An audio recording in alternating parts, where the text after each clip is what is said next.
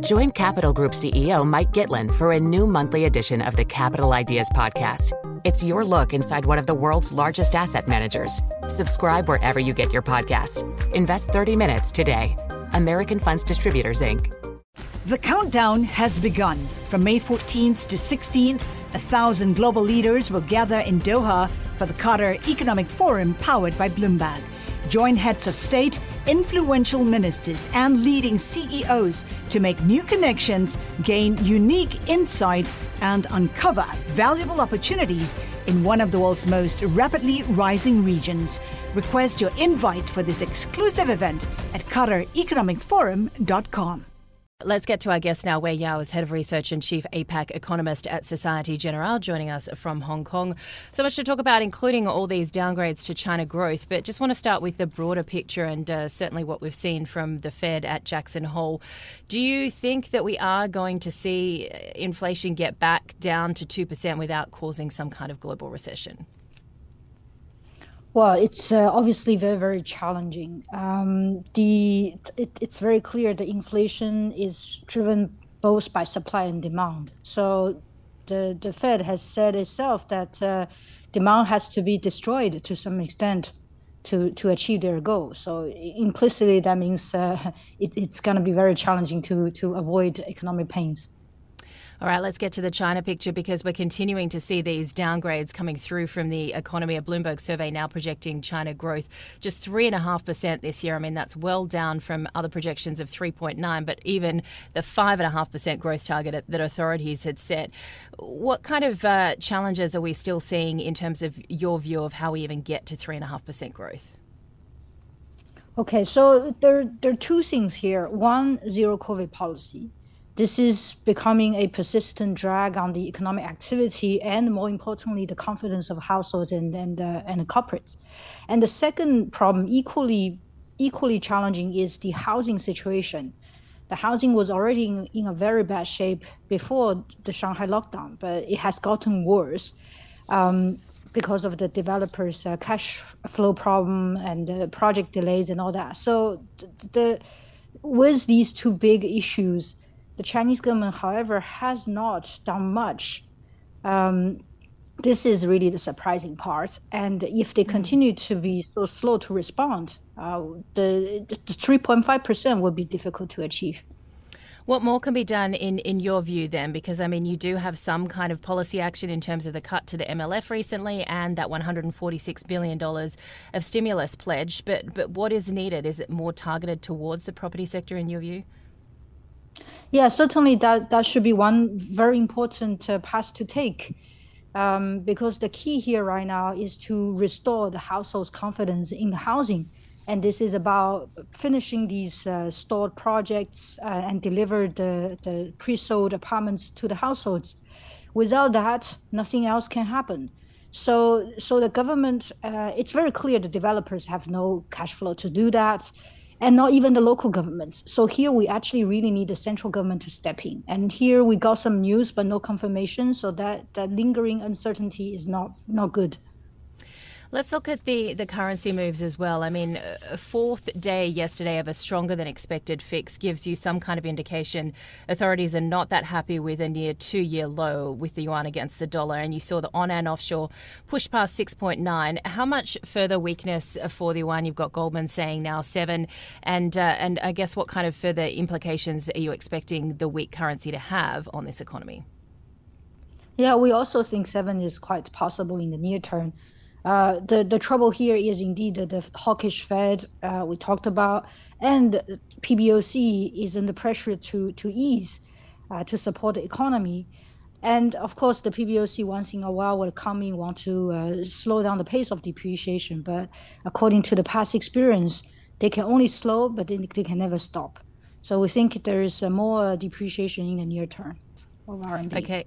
So more depreciation to that point of around seven. And just a quick word as well about the business survey that we've seen with American firms' optimism about China falling to a record low. I mean, if you have expats leaving, this is going to cause even further, uh, I guess, weakness to the economy. Yeah, certainly. I think this is a reflection of, of what we just discussed about the confidence confidence shock from the zero COVID policy. Of course, there are also other factors uh, uh, making people more bearish these days, but uh, this is really the biggest issue. If you can't have the certainty of business continuity, operation continuity, understandably, you know, companies will not want to invest. Let's talk about the situation in Korea. We had our Kathleen Hayes speaking to the Bank of Korea Governor Rhee at Jackson Hole, and uh, Citi saying that his comments could raise some hawkish risks in the central bank's monetary policy. Rhee basically saying that the Bank of Korea won't stop tightening before the Fed. What's your kind of outlook here on the Korean won, won, uh, economy, excuse me, I should say, and also the complications of this one at a 13 year low? Yeah, sure. So uh, the Korean economy obviously is uh, going to slow because of the um, the, ex- the external demand is, is on a path of uh, deceleration. It's actually already started, and given how important it is for the Korean economy, it's hard to see how, how can how Korean growth can can remain resilient in this environment. But meanwhile, uh, they also have an inflation problem. Yeah, the headline has peaked. It's likely to decline here. But uh, Korea has a little bit of the same dynamics as in the in the West, which is you know the labor market is is tightening, so there is demand pull inflation. So that really means yes, the the BOK has to continue to to hike interest rates as well. Uh, you talked there about inflation. I think the governor said himself that he expects inflation to slow below 3% by the end of next year. Are you seeing more broadly inflation peaking across Asia? Well, it, it is coming. Well, it, in some countries, it's already here. Um, the, for example, in, in as we can see, you know, the there are both demand pull and supply inflation in countries like Singapore, Singapore, Korea, Australia. They they have a tightening labor market as well. So in these places, inflation is definitely broadening uh, beyond the food and energy. It will be harder to contain. Uh, well, speaking of beyond food and energy, we've got a Bloomberg intelligence piece saying that uh, the surging Singapore rents uh, are something that's going to keep inflationary pressures high too. Does that kind of, I guess, spur more investment demand for residential properties and, and I guess the housing market in Singapore, or does it cool that demand? Uh, that will come um, for sure, um, but uh, the, in the short term, it probably is still gonna take the the policy tightening to cool some of the demand. Uh, usually, um, the the housing projects that's going to take time. Um, and in this case, you know, we're talking about you know the idea that uh, inflation in Asia is actually also a problem for a lot of the central banks. It's they have to hike not because the Fed is hiking, but because they also have to contain their own inflation. Well, yeah, let's talk about where you are in Hong Kong because that has its own challenges too as it follows the dynamic COVID uh, policy. And, and we've talked here about uh, businesses in China, you know, not being very optimistic and, and of course the exodus too of the brain drain in Hong Kong. What's your what's your outlook for Hong Kong? Does does the city sort of come back when we get these tough restrictions eased or has Hong Kong changed forever? Well, um, it's hard to say at this stage, uh, but uh, it, it, apparently it's going to have a, a, couple of difficult years ahead. Uh, one is because Hong Kong still have a pretty uh, restrictive uh, entry policy, well, compared to the rest of the world. So that's not going to help. And uh, once people are leaving, it's going to take time for them to come back. And the other thing is Hong Kong economy is very much connected to related, integrated into into China mainland. And um, China is not going to do well in the coming few years, probably in terms of growth. It's mm. there is a zero COVID. There is also a structural debt problem they need to resolve. That's going to yeah. take time. All right. Thank you for your insights. Wei Yao is Head of Research and Chief APAC Economist at Societe Generale, joining us from Hong Kong.